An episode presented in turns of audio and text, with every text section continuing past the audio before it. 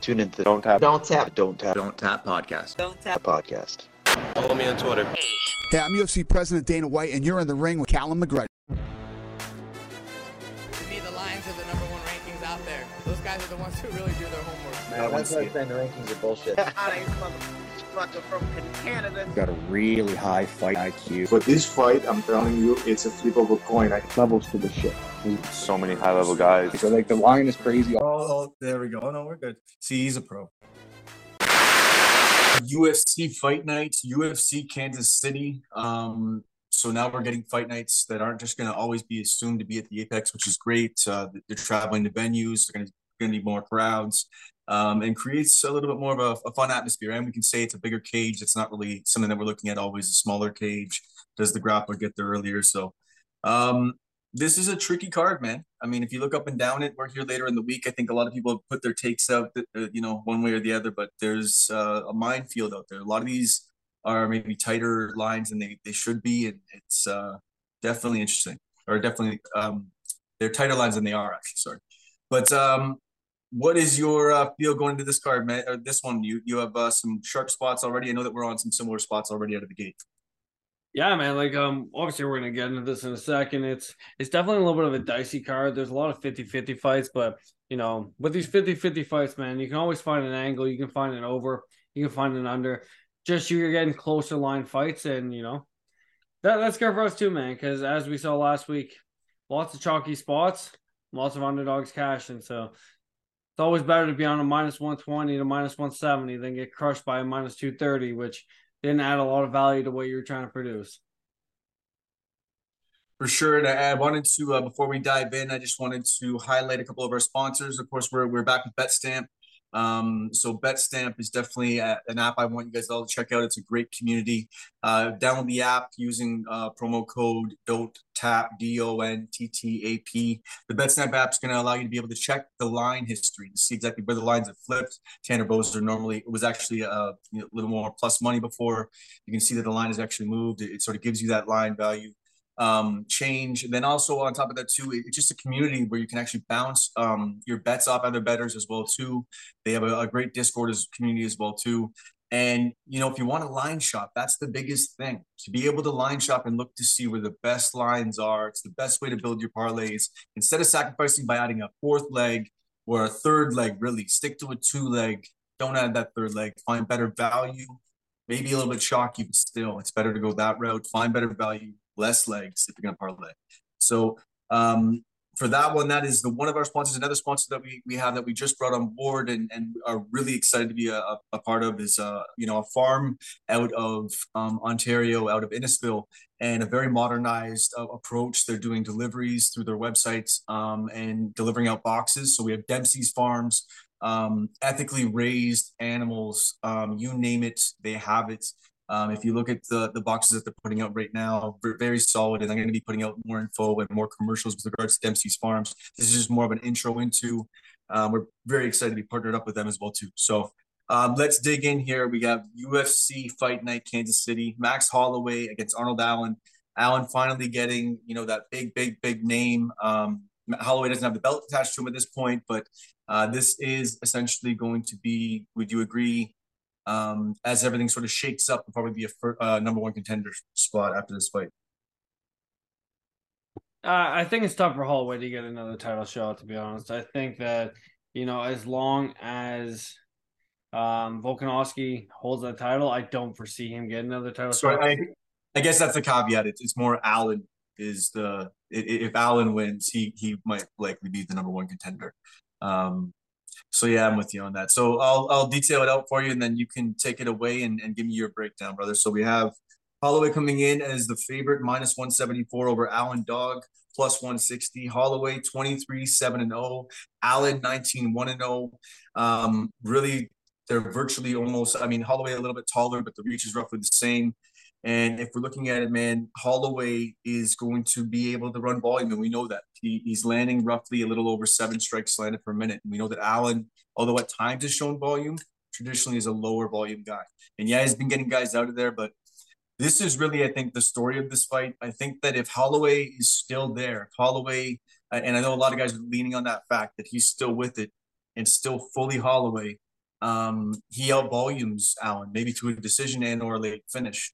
But I don't know. What do you think, man? Because I've been looking at Holloway as he left the cage when he was fighting. Um, what was it? His last fight. He just didn't look. He was bloody, beaten up, looked slower in that fight. Um, it really makes me wonder if Allen can mix in a little bit of the wrestling, make this a little bit ugly, land some big shots on Holloway. It's definitely interesting. I've gone back and forth. I'm still. I, I love to hear what you think of this one. Is it a Holloway either late finish or decision, or do we have Allen who mixes in the wrestling, gets a dominant decision?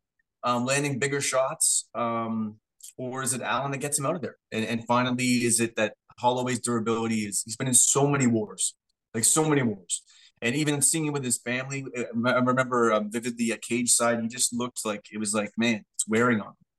What are your thoughts on this one? Does Holloway come in and do what Holloway does? Does Allen, um, you know, put an old vet out to pasture? What's your take on this one? Yeah, I do. I've decided with Holloway pretty heavily on this one. Honestly, I feel like the line should be a little wider. I think whenever it comes to Allen, a lot of people are putting a lot of credit into that win uh, he has over Dan Hooker. Um, in his most recent fight against Calvin Kattar, there was a knee injury in the second round. The first fight was close and competitive. wasn't really neither one or neither guy, sorry, was really taking control. So I don't think we learned a lot from that fight. And I think this is such a jump up in competition, right? Like a lot of people will credit the fact that Holloway is kind of on the decline due to the Yair fight, but he won that fight. And other than the fact that his leg was compromised, he still looked fantastic in that fight, right? It's just it's a coming of age technique. We saw it even in the Izzy fight this weekend, right? That calf kick did damage to him. And then you know you had to take a step back. Same thing happened to Holloway in that fight. Uh, I don't foresee Allen coming in and having that type of style and a pressure that could actually control him. And I think that whenever Holloway starts letting go, the volume's just going to be too much for Allen. Allen's not known for being a volume guy. Once again, it's the last two fights that are people are putting a lot of stock into. I think there's a lot of recency bias in this fight. So I like Holloway, man. I like Holloway a lot in this spot. Yeah, I mean, if you look at um, Allen lands about 3.4 strikes per minute absorbing about 2.25. I mean, it's it's more than double um, that Holloway's going to land in this fight if it goes the distance. I, I just, for me, it was just that it really hangs upon that thing.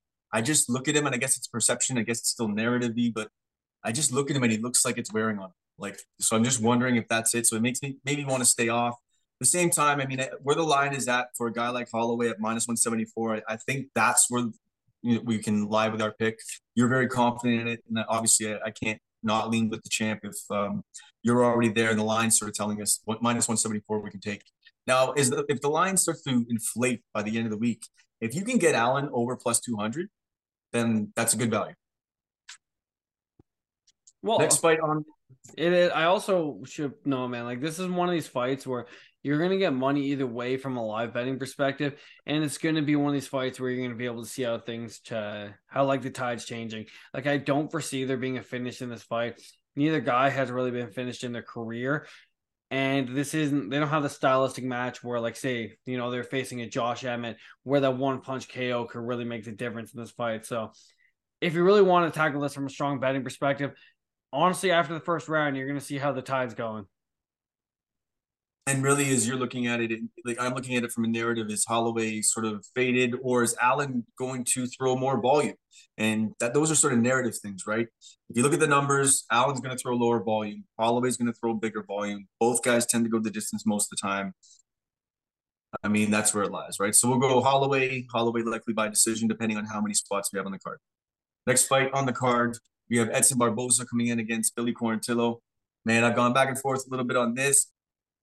Barboza coming in at the plus 155 dog, 22, 11 and 0. And Quarantillo coming in at 17, 4 and 0, the minus 167 favorites. Um, I mean, this is really a case of another guy that's climbing up the ranks and another guy that's sort of falling out of the ranks. Barboza's sort of been not as durable lately, and he's been getting hit more than he's been landing. Um, and when trying to look as dynamic and this scary, like that was the thing about him. He had a presence about him in the cage. Um, people feared him with his striking style, and now people really aren't fearing him. They're marching him down. He doesn't do as well with pressure, right? When he can't get a little bit of room to create what he wants to create, um, unless he's clinching you up, there's a, that mid range where Billy Quarantillo lives, that's going to be a little bit of an issue with the boxing. So definitely um, an interesting one here. We have 75 inch reach, which is the one thing that we look at for Barboza over Quarantillo's um, 70 inch reach. Um, but the volume is on um, Billy's side. Billy's got 7.88 strikes landed per minute versus absorbing 5.72. And I mean, lately Barboza's been landing 3.96 and absorbing a little over four. So he's pretty much landing four, absorbing four. Um, the takedown defense of Barboza is 75%, and Billy's landing at about a clip of about uh, one and a half takedowns per fight. So it's interesting to see if he can mix in a little bit of wrestling, get it ugly with the boxing. I'm starting to lean Billy in this one, especially with how Edson has not looked as durable. Um, currently with the line though, Barboza as a dog, it's another one of those ones that are tricky. This is a very tricky card the way it lines out because if they do stand, you're giving Barboza his his win condition if Billy doesn't take him down. So it's definitely interesting. Um, obviously, his most notable uh, losses recently, Barboza's lost to Mitchell, uh, taken out by Chikadze, and then his last one was against Shane Burgos. And the biggest win for Quarantillo is is over Hernandez, um, and he also has a loss over Burgos as well too. So take it away. What's your thoughts on this one? Definitely an interesting fight. I think I'm going to lean Billy here. I think stylistically he's going to get it done with the volume and pressure. I think that's the way to do it, and that's what he's good at. So I think it's a stylistically at this point in Edson's career, I think Billy's a little bit of kryptonite, man honestly think that this is one of these fights where you probably shouldn't put too much stock into it. I think you kind of need to wait and see where Billy's really at. If you look at the Alexander Hernandez fight, he got the living shit kicked out of him in the first round. Like it wasn't close. And really what saved him in that fight was Alexander having a god awful gas tank, which he's notorious for, and just fading late. So his toughness is kind of what brought him to that point. Um, if this fight stays standing, I do have to favor Edson in the fact that you know, he is pretty good at implementing a good game plan. Billy isn't the type of guy that comes in with a one punch KO power. You know, Edson's chin is questionable, so you don't necessarily need that to put him in danger in this fight. But I think this is highly versatile on how this can go. Because if Edson just sticks to the outside, pops that jab off, and kicks that leg, you know, Billy could be compromised in the first couple minutes of this fight. He's very good with those kicks, man. Those that left switch kick to the body, he puts people in danger all the time with it. And it's kind of just one of these fights where I want to see where Billy's at. Like, so if I was going to bet on this fight, man, it had to be a dog or pass situation, just in the sense that I think the striking shouldn't be close. But I really want to see if this step down competition really shows where Edson's at. And if this step up, you know, shows where Billy's kind of coming of age in his career. So there's no bet for me on this one, man. I just one of these fights I want to watch and kind of see if we're on a decline or a rise and you know gauge it for the next time around. Yeah, so the pick will the, be Edson, with, but yeah. it's no money on my end. I'm with you on the the no bet situation. Um, as far as Billy, though, I just think stylistically it's going to be a difference. But I am with you on the fact that it is, this is sort of a step up as someone sort of maybe potentially stepping down. Um, the one thing I will note with Billy is he's he's notably went from sort of that just brawler to a little bit more measured. I think his path to victory is a lot more measured. Like it's going to have to be like a measured pressure. So he's going to have to continue to press press um, Barboza, but being defensively sound and hopefully he doesn't get drawn into something. But um, regardless, I'm with you for not making a play on this one. Um, I think it's just going to be one that we enjoy just sort of see if Billy is there and if Edson truthfully is done. Um, but this next one we do have a take on because there's a guy that looks like he's stuck in the mud at times, but just slowly lulls his way to an explosive victory. And then we have a guy who volumes um, with some some beautiful kickboxing, and uh, you know, definitely, definitely, definitely um, he definitely beat Khalil Rountree.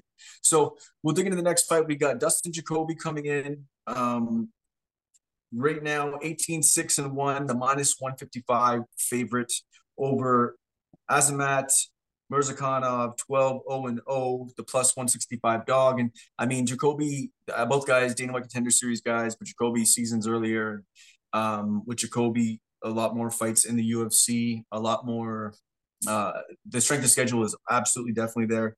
He's he's possibly one of the most high level kickboxers actually in the UFC. I would say um, comprehensive striker. He measures his attacks so well, measures his distance so well.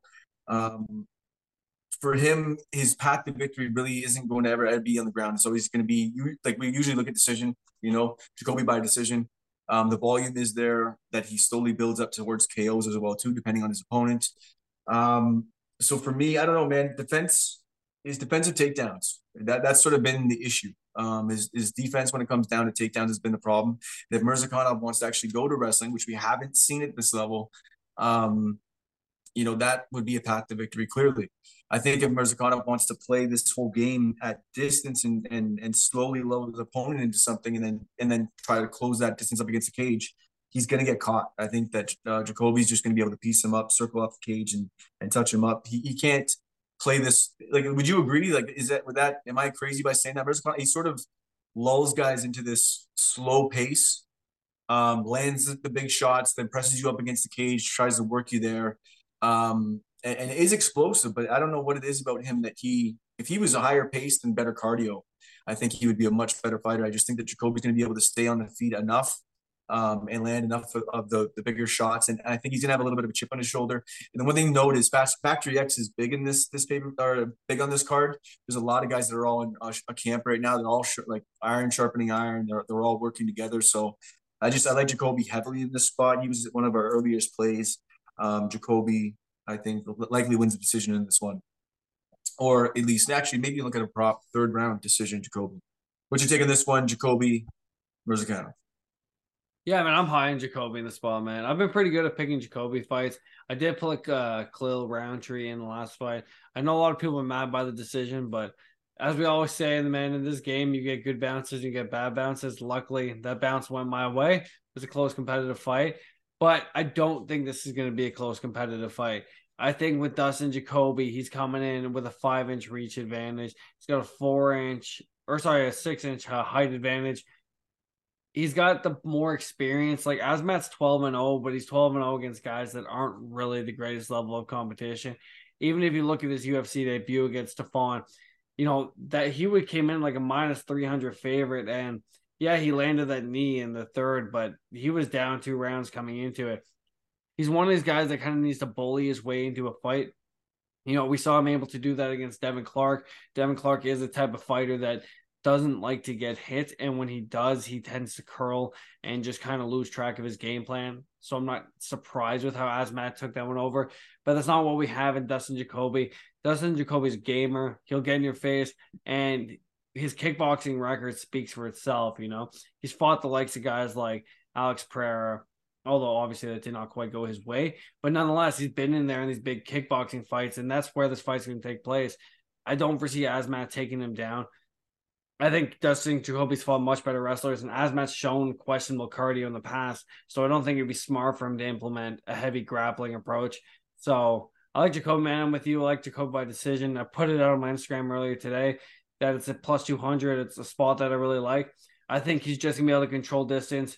He's one of these guys that doesn't chase the finish, although he got it not his last fight, but the fight before. But as I think kicks that leg, man, pops that jab, and circles that cage for the better part of three rounds. Well, I mean, I, I know that we always reference um, Jacoby's kickboxing uh, record, but like it, he's at a point now that his MMA record is the relevant thing, man. I mean, KO round one over Daniel Jung, um, wins a decision over uh, Mikhail Oleksiejczuk, and then a decision over Maxim Grishin. Like these are notable wins, man. Like the guys, the guy's done it. He's he's grinded against wrestlers. He has been taken down, but been able to make it work. And I think that the chip on his shoulder is going to be the difference. Um, he's going to land volume and maybe get Murzakanov out of there late. This could be there's a, a, bunch of live betting. A lot of people are talking about it. There's a lot of live betting scenarios because there's a lot of guys that are round one, go get it. Um, that's going to be their win condition, and if they don't get it, that the, their opponents are going to be the bet on the other side of it. So um, definitely high in Jacoby. We already have Jacoby and Tanner Boser in a parlay as a two piece. Um, earlier in the week, we got Tanner at plus money. So definitely high on him. So next, we will move on to two Tanner Boser, Ion Cutelaba. Um, this one definitely pretty much a storyline that everybody is looking at. It, Ion Cutelaba fights roll one way, and that's pretty much it. I'm confused by the line. I get I think the line is pretty much built in based on takedowns. I don't think it's built on anything else. Um, because if you look at it, Ion Cutelaba has won what? Out of his last, he's won two out of his last eight fights. Like, what are we even talking about here? We know that the guy has strong wrestling, but really some of the poor fight IQ, and I have to say it just because I think that he does have the talent and, and the skills to do it, and just doesn't quite put it together. He always sort of goes for it too much, whether it's throwing too much into his punches or you know pressing so many takedowns, um, not really measuring his gas tank, and then by the time the second round, partway through hits, it, it's just done. And if, if someone can outlast that, like a guy like Tanner Boser, I think be able to. Um, it's definitely interesting, man. So we have Ion Cutelaba coming in as the favorite, minus 122. Um, Tanner Boser coming in. Initially, the, the line was at plus 110. I believe you can actually still find it now in some books at plus 110.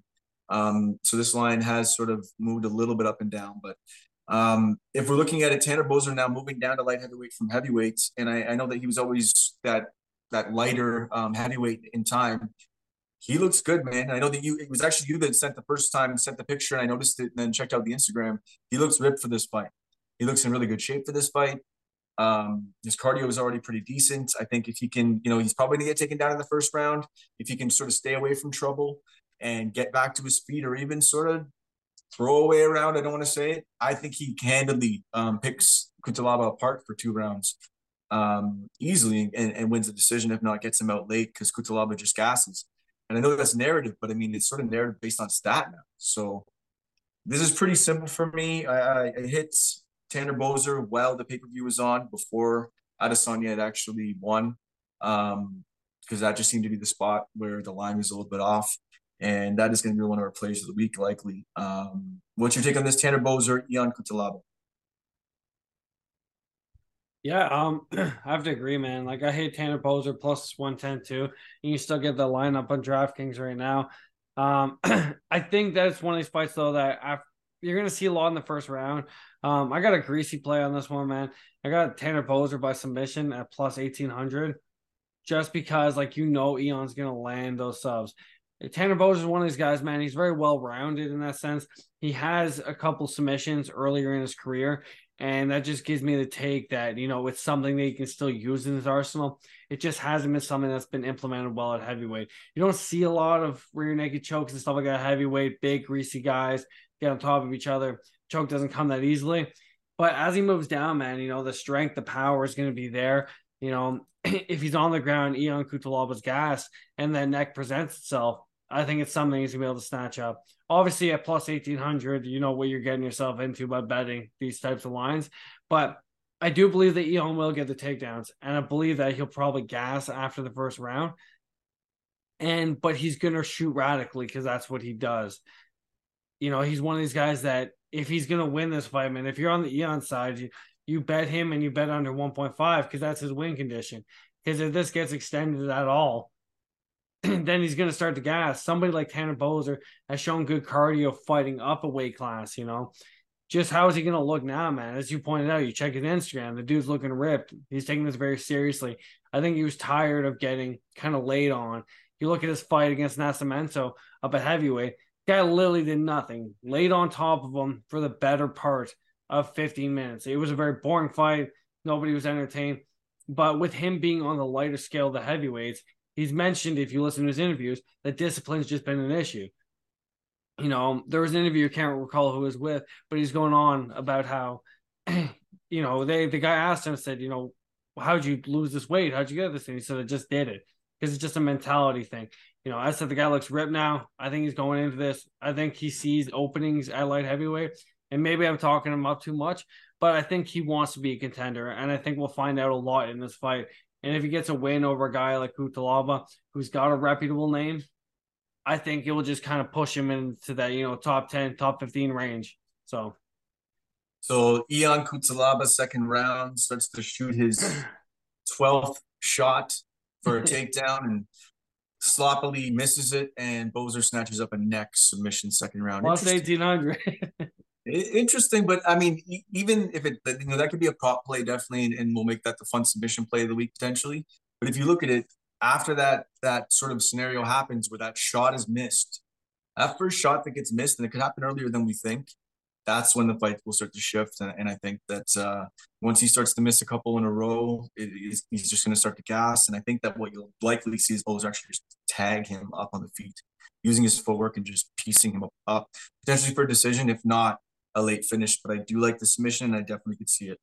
So we'll move on to the next fight on the card. We have Pedro Munhoz coming in against Chris Gutierrez. Pedro Munhoz could be had. He's the dog at plus 180, uh, 19 7 and 0. Chris Gutierrez, 19 3 and 2, favorite at minus 200. And uh, this is an interesting one because I almost feel like these guys are, are similar in a way that, I mean, damaging styles when it comes to their leg kicks. They utilize their legs pretty well. Gutierrez, uh, obviously, a little bit higher volume. Um, but one guy is sort of on the slide, one guy's on the rise, which always falls into the the thing where you're stuck between are they is it momentum moving up and momentum moving down, or is it strength of schedule of the guy that's that's that's sliding a bit that's still going to sway in this fight? Is Munhoz's strength of schedule going to play out in this one for him, or is Gutierrez going to be, be able to out volume uh, Munhoz and actually land the more damaging leg kicks, mobilizing him as well? Um, I'll let you take this one away, and I will follow you on this one. Yeah, well, this is one other one of these fights on the card, man, where it's it's just kind of greasy, right? You know, a big coming of age fight. Look at Gutierrez, man; he's very good. As you point out with the leg kicks, it's going to be a battle of the leg kicks. He's very good at slipping and moving and stuff like that. But the strength of schedule is so far on the Munhoz side that it's unbelievable. Like, yeah, Chris came out, got that flying knee KO over Frankie Edgar, but it was, it was his retirement fight, man. Like it's shouldn't have been in there with a guy that's a dynamic striker like that. They should have given him a fight like Dominick Cruz to sail off in the sunset or something. But um, like I do slightly lean Gutierrez in this fight. I just think he's the younger, hungrier fighter. I think he's more on the upswing of his career, where Munhoz is, you know, 36 years old, kind of on the downfall of it. But it's gonna be greasy, man. It's gonna be close. I like the over in this fight. It's a little juiced. I think the minus two point or I think uh the over two point five right now is sitting at let's double check this. I think it's at minus two thirty, but I think it's a good parlay piece because I think you're going to see a relatively technical kickboxing match over the yeah. course of 15 minutes. Munhoz has never been finished, and I can't see Munhoz coming out and finishing a guy like Chris. Like even if he does start to tag up Gutierrez, Gutierrez runs around the cage like he's not the type of guy that exposes his chin just to get hit. So I think the yeah the over two point five is uh minus two fifteen. So I think it's a good parlay piece. Depending on your bankroll, you can play it straight, but I think that's the way to attack this one. The thing about Munhoz, the, the, the numbers that are staggering to me is he lands 5.4 but absorbs 5.96. Not yeah. really defensively sound at all. He's going to get hit. He's going to get touched. And he, he's mid volume um, himself. Like both guys are sort of mid volume, like about four to five strikes, like four and a half strikes per per minute. But I just think that the younger, faster guy is going to land more. I think he's just going to piece him up. And I think you're right. This could be an over situation. Still, even over Danaa Batgerel with that spinning back fist, I mean, he has finishing ability, regardless if it was Frankie. He is an opportunistic guy and will throw those flying knees and and and throw vicious attacks. So once again, another Factory X product, and they are all raring to go for this card. So um, I'm going to obviously go with Gutierrez on this one, likely going to be a play on the card as well too.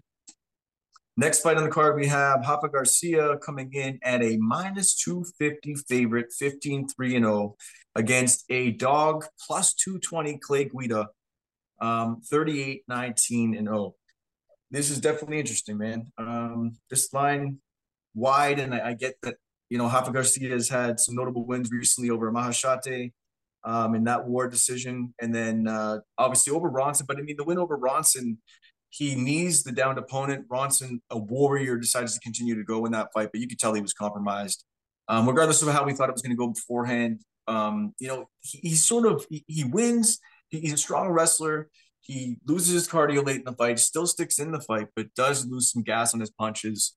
And I don't know, man. It's definitely interesting. He, he makes it ugly, but I don't know about minus 250 against a guy who can run um, laps around him when it comes to the cardio and a guy that everybody's sort of fading maybe because they think he's going to retire at some point.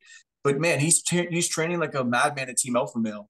And I don't know if this is like a Masvidal situation like American Top Team where he's like, I got all the young kids American Top Team. When I can't keep up with them, I'll retire.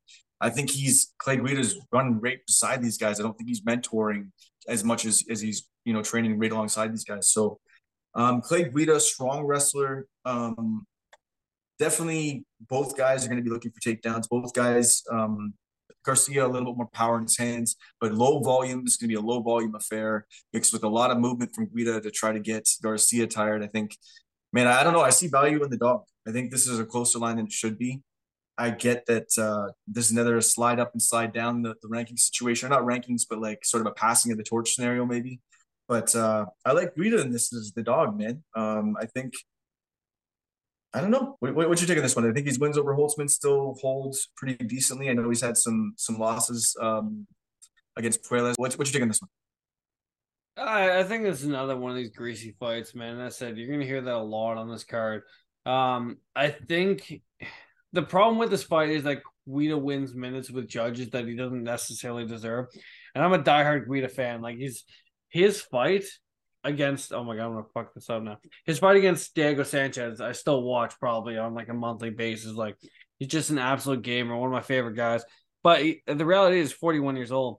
And although he's going to be competitive in this fight, I just feel like Rafa being like 28 is somebody who's once again like you know there's a lot of these fights man a lot of coming of age fights that's how they kind of set up this card a lot of old guys facing newer guys coming up and it speaks volumes in this one because I said like Rafa. My issue with Rafa is the punching power. Like Guida's gonna be competitive, and he's probably gonna land more volume, but the punches that are gonna come back his way are gonna be a lot heavier. I think the best way to attack this fight, like I said in the other one, man, is bet the over. Over 2.5 is minus 210. Once again, it's you know it's better than laying the chalk at minus 260. I think if you're gonna play Guida, I think you just go straight for um, for the decision prop. I don't foresee a world where he's going to finish Rafa, and then you're going to get yourself up to like plus 330 on him. Yeah, I don't know if I would do that, man, because I mean, a banana peel happens and then I overextended myself. That's all I'm saying, right? I think the value is already there if you're going to look Guida anyways at plus 220, but I get it trying to juice from work because there's a higher probability just be a decision, split decision, gets the judge nod. Um, I might be leading that one and, and, have to go solo on it, but I may make that a dog play. I just I think if the line gets a little bit wider, I think I may have to hammer it. So yeah, so looking at this right now, so just once again, just getting greasy theory here, and I'm sure other people have mentioned this. Clay Guida by split or majority decision is plus eleven hundred. And at the end of the day, we know Clay Guida is not going to win the first round, and he's probably not going to win a good portion of the second round. But Rafa Garcia gasses in a lot of his fight. So Clay Guida could look like a world beater in the third round. I'm just saying, you like these plus money spots, plus eleven hundred. I'm just saying. After last week, I'm a little gun shy. I'll be I'll be straight with you. I, am I'm, I'm not overextending myself this week. If if I think I get plus money there, I'm not even looking at splits, man. I wouldn't We're even just trying to make them units, man. We're just gotta keep yeah, it simple. Discipline is what makes you money. Plus eleven hundreds, they're fun. Last week pissed me off. I'll be straight up. So I'm, I'm plus eleven hundred is what you throw your fucking Tim Hortons money on it. For sure. Okay, so next fight on the card we have Bill Algeo coming in against TJ Brown. Bill Algeo 16 7 and 0, the minus 182 favorite coming in against TJ Brown. The dog could be had at plus 165, 17 9 and 0. Um, this is going to be a case of a guy who has a better gas tank, a cleaner, a little bit cleaner striking, one that comes in a little bit more KO or bust in the beginning or explosive or bust in the beginning. But I, I was looking at a couple things on TJ Brown's page and where he's been training and what he's been doing. It's definitely interesting. I will let you take this one away because TJ Brown's been training in Mexico and doing a lot of Muay Thai up there. But I'll let you take this one away and I'll follow up. TJ Brown, Bill Algeo. Who wins this one? This fight's been honestly fucking with me all week. I'm not gonna lie. Like I watched tape on these guys back and forth and back and forth. And I'm just gonna lean TJ Brown. Like I'm just gonna go with it because every single time I come and I watch Bill Algeo, I'm like, oh, fuck, this guy gets taken down a fair bit. But then I watch TJ Brown, I'm like, dude, this guy screws me every single time I bet on him, whether it's for him or against him. But we're gonna take another stab at it. I'm gonna go TJ Brown. I think at the end of the day, he's gonna be able to land takedowns with Algeo. Algeo is a guy that can be complacent on his back, and although he's able to get up and sh- go for submissions, TJ Brown is a guy that's going to be live as shit for the first round and a half. Um, the biggest issue he has had has been cardio. That's kind of been the downfall of his career and having bad fight IQ. So hopefully, with his new training regimen, he comes in this fight, takes a little bit more seriously. I don't know how many more opportunities the UFC is going to give him. So I'm going to take TJ Brown to ride out a greasy decision.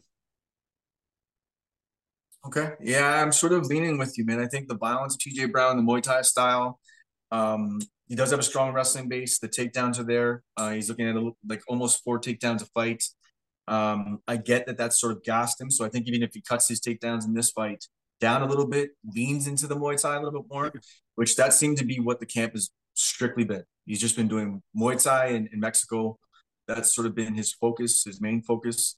Um, I just like what I see with it. I think that at plus 165, this might be the podcast or the, the podcast dog of the week. Um, I just think he's at, like he does have athleticism. He just has to measure it better. Uh, hopefully his coaches can help work that with him and they work that into his training camp. Um, but I just think his style is going to be able to land on, on Algeo. Algeo like likes to run that sort of side stance karate style. He wants to really run run that distance, point you, hit you. Um, people talk about his submission skills, but we haven't really seen anything that tells us that there's anything scary about it. He's used it to sort of get himself out of situations at points, but you're right, he does sort of accept the bottom, but he's not aggressive with anything that he's doing. So it's like he's accepting his guard, but doesn't really have a, a great guard as far as attacks. So um, there's definitely could be a TJ Brown spot, and I think that for the levels that we're at with as far as Algeo, I think that why not? Um, I think we'll go plus 165 TJ Brown, potentially the podcast dog of the week. Next fight in the card, we have Matheus Nicolau, 19, 3 and 1, current line, best um, bet minus 204 favorite. Coming in against Brandon Royval of Factory X, 14, 6 and 0, plus 180 dog. And uh, right now, I mean, Brandon Royval, always known as the dog. Um, really, as far as the value and even the way he fights, the guy tries to bring chaos. And I know he's trying to slip away from that. I know that he wants to bring, you know, more measured attack into the, the octagon. I just don't know if this is the fight to do it. I think to try to bring a measured attack against a guy who's so tactical in Matheus Nicolau, a guy who is so measured in his, his attack, the, the high fight IQ of Nicolau. Um, I mean, wins over Matt Schnell, David Dvorak, Tim Elliott, Manel Kape. Um, the guy is on a, a, streak since what 2018. Death taxes and the way he strikes, he, he lands very clean, defensively sound. Um, the biggest thing that I think that the path to victory for Royval has to be the pressure. He's going to have to pressure, bring the chaos that he doesn't want to actually bring now in, in his game plans.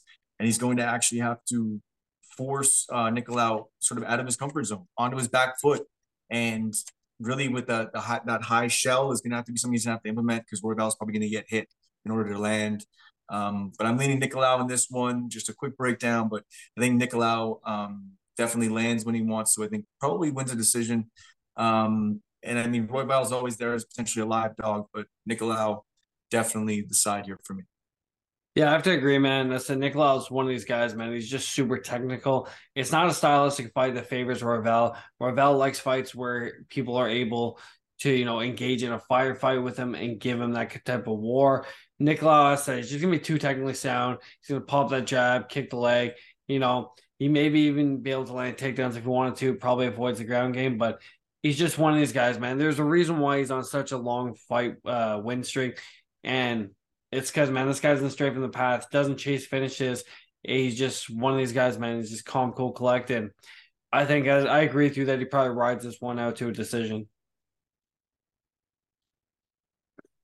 Okay, next fight in the card, we have Zak Cummings, 24 7 and 0, coming up against Ed Herman, 27 15 and 0. And I mean, for me, this is already, this is what they might call on pub sports radio a backwood. This is a, a fight that I'm going to stay off completely. We have a guy, Ed Herman, who I, I love to watch fight in the past, but potentially, you know, is retiring in this fight, I hope. And I don't think that Shortfuse should be in the cage anymore. I think as a fan, I can say that. I don't need to be a fighter or be, you know, professional breakdowns.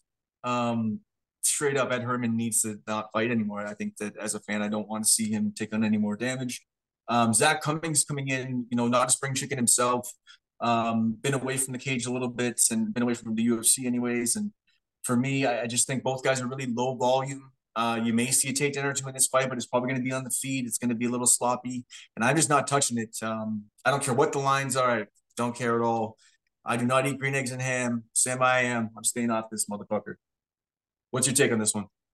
Yeah, I agree with you, man. I the biggest part of this game is picking spots, and this is one of these fights where you don't know what the hell is going to happen. Like you're going to like chalk minus two thirty five on Zak Cummings, and then in reality, you know, Ed Herman come out and bust him up in the first round. Like his two guys, middle age, way towards the end of their career. Um, aside with Zach Cummings, man, but at the end of the day, man, this fight would never see my money. so I don't even really got much of a breakdown for it, man. It's just both these guys are at the end. They're going to retire soon. It's I wouldn't touch it. Sounds good. We move on. Next fight on the card, we have Jillian Robertson, 11 7 and 0, the minus 108 favorite, fighting out of the goat shed. Uh, Piera Rodriguez coming in at 9 0 and 0. Um, current line can be had dog plus 110. So if we look at this matchup, it really is going to come down to, I mean, there's takedowns on both ends, but Jillian Robertson, I think the biggest storyline here is the level of her grappling at this point. Think a lot of people are worried if she can get the takedowns or do this or do that, but I think there is a clear story, even if you look at her losses years ago, what she's done since then, and then what you see her do in the cage and in grappling matches for the most part. Um, so right now, Jillian Robertson is the favorite, and I think rightfully so. Uh, her notable wins most recently over Agapova, um, a little while ago against uh, um, but both rear naked choke wins. But here, here's where the story really, I think, lies. She loses to Miranda Maverick um, and loses to Taila Santos back in 2020 and 2021, and then goes into a plethora of grappling competitions. And, you know, win or lose, she, I mean, she she lost to Sullivan via knee bar, but beat Briggs via decision, and then rear naked choke of, of Namajunas. Um, she's been really working her grappling. I think if this goes to the ground, which is likely where this is going to play out at some point, um, you know, with with um, Piera Rodriguez, she shoots about 3.6 and lands 3.6 takedowns a fight in the UFC so far. And uh, I, I, don't think Robertson is going to need to have crazy wrestling to get this to the ground. I think this gets sloppy up against the cage and it's fall to the ground. I think that there's multiple ways it does get to the ground. And I think when she gets there, although uh, Rodriguez um, jiu-jitsu game is just top notch as well too, I think that uh, there's levels to this right now. And I think that the the opportunistic or not, she works towards her submissions, but the killer instinct in her submissions of Jillian Robertson um, is going to be the difference in this one. Am I going to necessarily go to the window on this one? I don't know. I may just play the, the sub on this one, or if you can find a rear naked choke, seems to be her go to. Um, but uh, I don't I don't know if I really I'm gonna go Jillian Robertson as my pick. I may not make a play on this one though. What's your take on this one? Robertson, Rodriguez, Rodriguez coming in, obviously, sorry. Um 77 takedown, uh 77% takedown defense is one thing that we want to look at. And I know Robertson is not quite uh, uh landing the takedowns that she needs to. So definitely interesting. Take it away. Piera Rodriguez, Jillian Robertson. Yeah, I'm gonna take um Piera Rodriguez in this one, man. I think with Jillian Robertson, I think she's one of these girls that gets a lot of hype, but I feel like a lot of the fights she wins are kind of given to her in the sense that, like, you know, these people fall, or as you like to say, slip on a banana peel. She gets these late subs. Like, there's not a part of her game that I've seen drastically improve. And although you do say, you know, she's done all these grappling competitions and stuff like this, I just think Piera Rodriguez is to be the stronger fighter. I think she has better striking and I think the grappling's gonna be close. That being said, they're giving me minus 125 on an over 2.5. So that's probably would be my play on the fight because that's the least chalk I've seen on a women's MMA fight in a long time. And that's due to Robertson's submission skills and, and finishing it. But I don't know if she, she's not gonna if she were to finish it and, I, and I'm right on my end, I don't think it would be early. So no. I do like that play. I think it's gonna be it would be a late finish. These girls are grinding out a crazy fight. Um, but yeah, I, I think uh, I, I, get what you're saying, and I think that's why it's sort of a pick 'em. It could go back and forth. I mean, if you look at Rodriguez, for strength of schedule, Sam Hughes, Kay Hansen, um, and Machado, all the unanimous decision wins. So a good good showing of herself at, at this level. Um, one obviously being an Invicta, but um, I, I, see what you're seeing. I, I, just think that now Robertson's submission game is just that that good, and and I see the the problems with getting it to there. But uh, I think it's just, there's going to be opportunities, and I think that she's going to be able to to win either via submission or some control time. So, either way, it's a stay off for me, but I do like that over. Next fight on the card, we have Lando Vannata. Record is 12 6 and 2, coming in as dog plus 112. Daniel Zellhuber coming in at 12 1 and 0 and a minus 1 2 22 favored. I mean, this line, if the story would have went the way everybody thought when this guy burst on the scene, and I'm talking about Daniel Zellhuber, this would be a very wide line right now. and and the, you know with what happened in his last fight, I just don't get it. And and this is really the story of the fight right here. Zellhuber uh, threw 115 strikes against Lucas Almeida, and then he goes up against Trey Ogden throws 52. And I get Ogden with the threat of the takedown, but 52 strikes didn't look like himself in that fight. Looked completely like it wasn't even. I don't know. Um, I think that if, if Zellhuber learns from his his uh, last fight, he's going to come out and ride this one, man. I think although Vannata really a dynamic striker, a vet, been around for some time, um, has some takedowns in his back pocket, which I think he, he may have to try to, uh, you know, at least show as a threat. Um, but really is the dyna- dynamic striker. I just think that when he throws his spins, I think Zellhuber is going to probably time those, probably work for some takedowns, being a little bit bigger. Um, I don't know, but for me, man, it's a six inch reach. I think that that is going to be play pretty huge. I think Zellhuber, if he feels a little bit of success early, he's just going to start to tag uh, Lando. But it's going to be a fun fight to watch. Maybe a performance of the night. Um, Lando Vannata obviously not had a good outing against our boy um, Jourdain and pretty much gets subbed and pantsed all in one shot in his last fight. But truly is uh, a solid fighter. Notable wins over Mike Grundy decision and and over Yancy Medeiros as well too. Dynamic striker. Um, he has all the pieces, but at the same time, it's like this is an older cat against a younger cat, and I'm gonna go.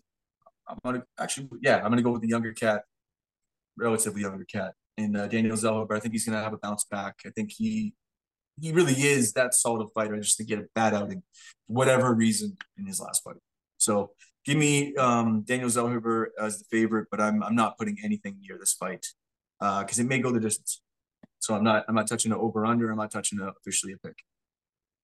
Yeah, honestly, I like Daniel Zellhuber a lot in this spot, man. I think the line is kind of obscene for what it's at, and you touched on that as well. It could be due to his last performance, but his striking is so much better than Lando's. And you know, Lando may have a threat of a takedown coming his way, but I don't think so. Um, Zellhuber is gonna have like a six inch reach advantage. And I think he's just to piece him up over 15 minutes. I think he's to be a little bit cautious coming in, given what happened in his last fight, because he does have a lot of fight, uh, a lot of hype. He only has one loss on his record, and excuse me, this is one of these fights, you know, where you kind of learn a lot about the fighter. He's young in his career, and it's kind of like how does he bounce back from his first loss, right? Is he going to come in here overly aggressive and overly and overextend himself and put himself in a com- uh, compromising position? I don't think so. I think this kid has potential to make it up there in this division. And as I said, I think he probably puts a beating on Lando for the better part of 15 minutes.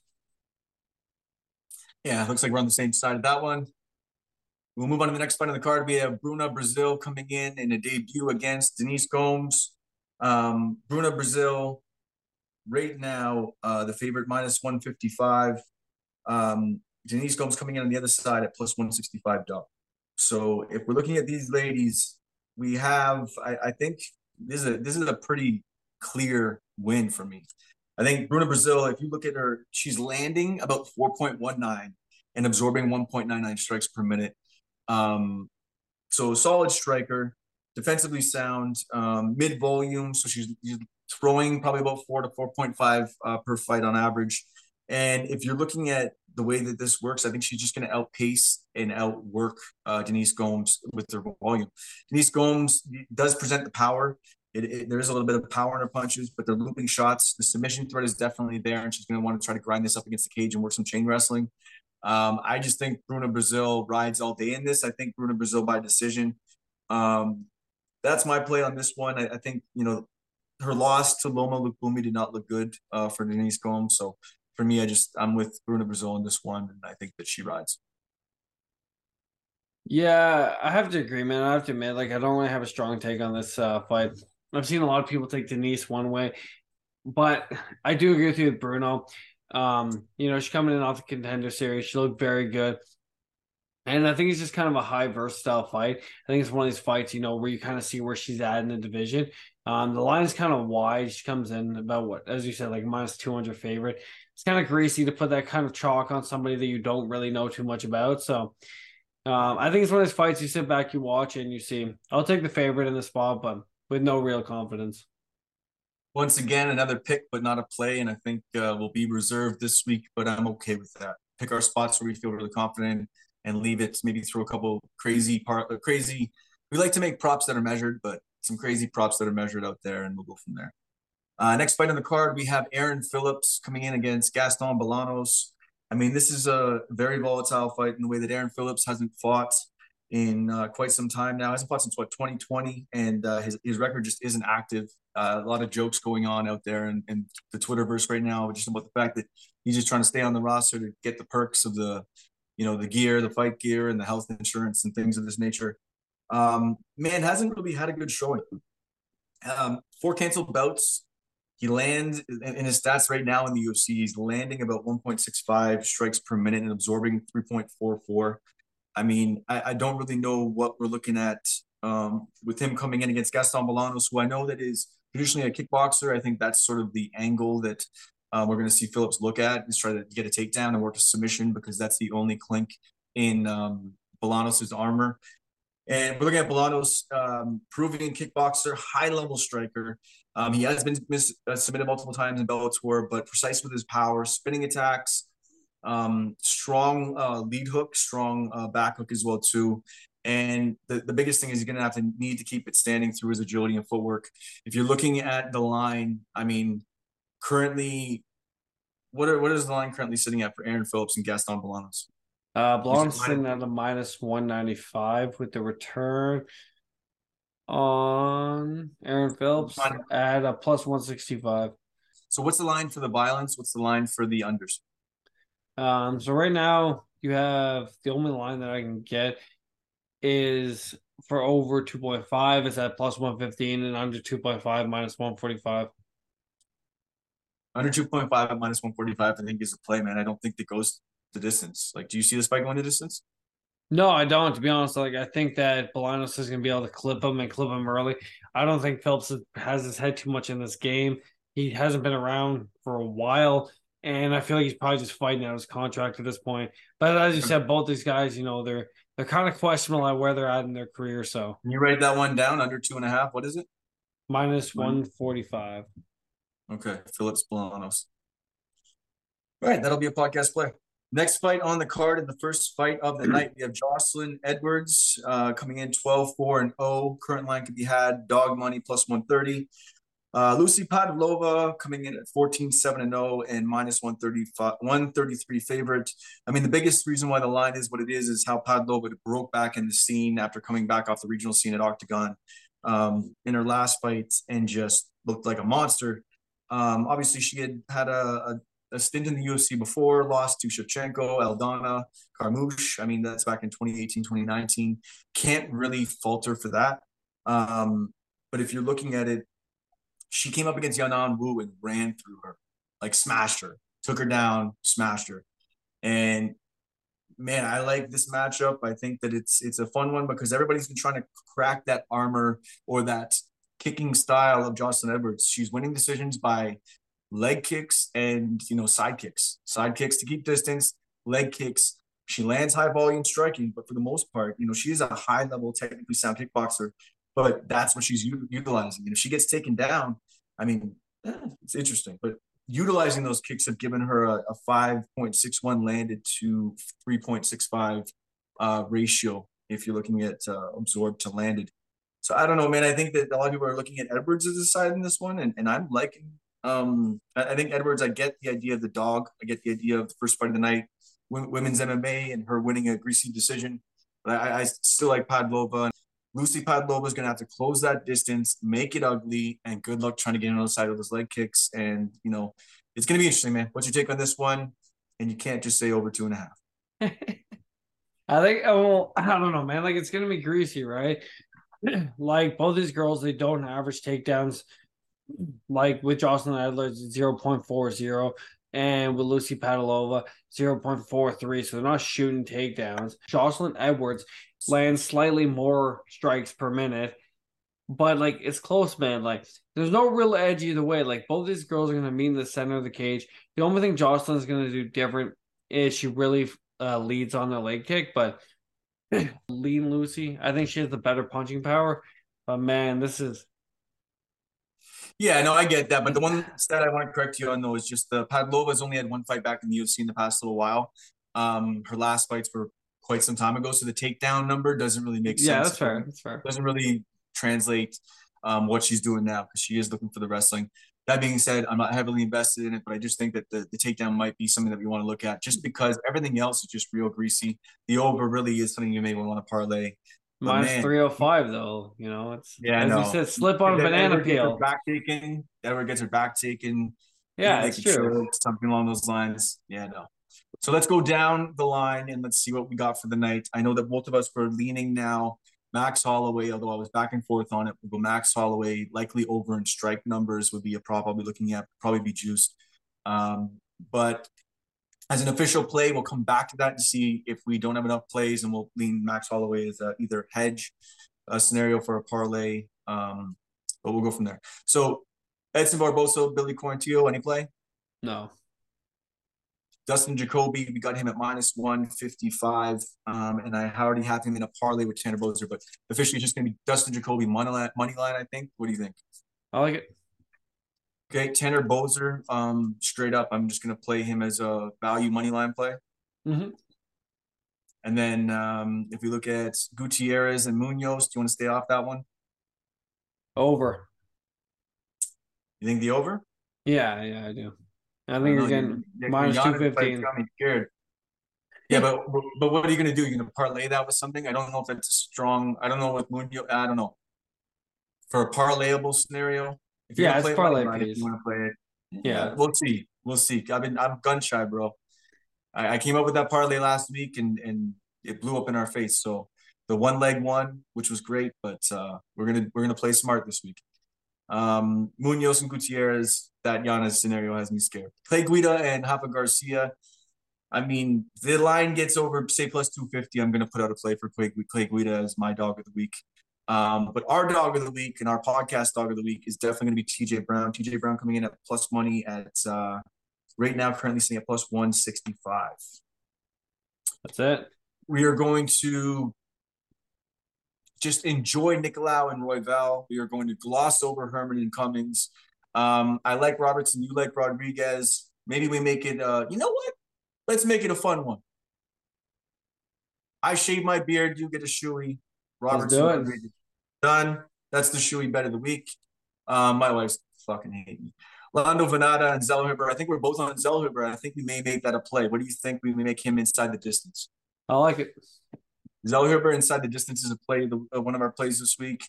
I, I'm high on Bruno Brazil, but we're going to stay off as an official play over Denise Gomes or Gomez. Sorry, um, Aaron Phillips and Gaston Bolanos under two and a half is minus 145. That is going to likely be the podcast play of the week. Um, and then Jocelyn Edwards. I mean, we're we've gone back and forth on that. I think Pudlova potentially does it. I like the prop for the takedown. I'll see what that is, and I'll put that out as well too. But ultimately, it is the under of Phillips and Bolanos. It is Zellhuber inside the distance. It is a fun Robertson Rodriguez shoey to Beard bet. We are looking at TJ Brown as our dog of the week. We have potential for Clay Guida as my dog of the week if it goes over plus 250. We're going to look at Tanner Boser as our value play at plus 110 that we hit early in the week, and it's sort of hovering back and forth on different books. Dustin Jacoby as our money line play of the week at minus 155.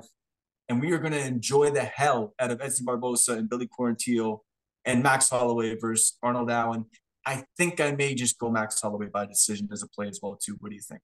I like it. All right, brother. Any parlays you see, or do we just play the lines WR separately? I think we. I, I think we just play, man. We'll run Yep. over it if something else we see. We'll put it out later this week, but Sounds good. All right, brother. For Nick Eagleye, I am Callum McGregor. We're really excited about what's been going on with the podcast, being able to shoot uh, you know, chop it up with uh, a lot of guys on Pub Sports Radio last week was pretty awesome during the fights. Um, being able to have, um, you know, Billy Briz come on here, break down fights with you and I last week was pretty awesome as well too. Getting more fighters involved in, in the podcast has been great. More sponsors start starting to look at us as well too. Things are starting to move, man. So for Nick Eagleye, I'm Callum McGregor. We like to chop it up. We like to break down fights, watch some tape, line your pockets while lining ours. But you know, we're just from Canada, and uh, Rafi, and what do we do up in Canada? Tune into the Don't Tap podcast. I'm about to beat the shit out this Hey, kid. I'm UFC President Dana White, and you're in the ring with Callum McGregor.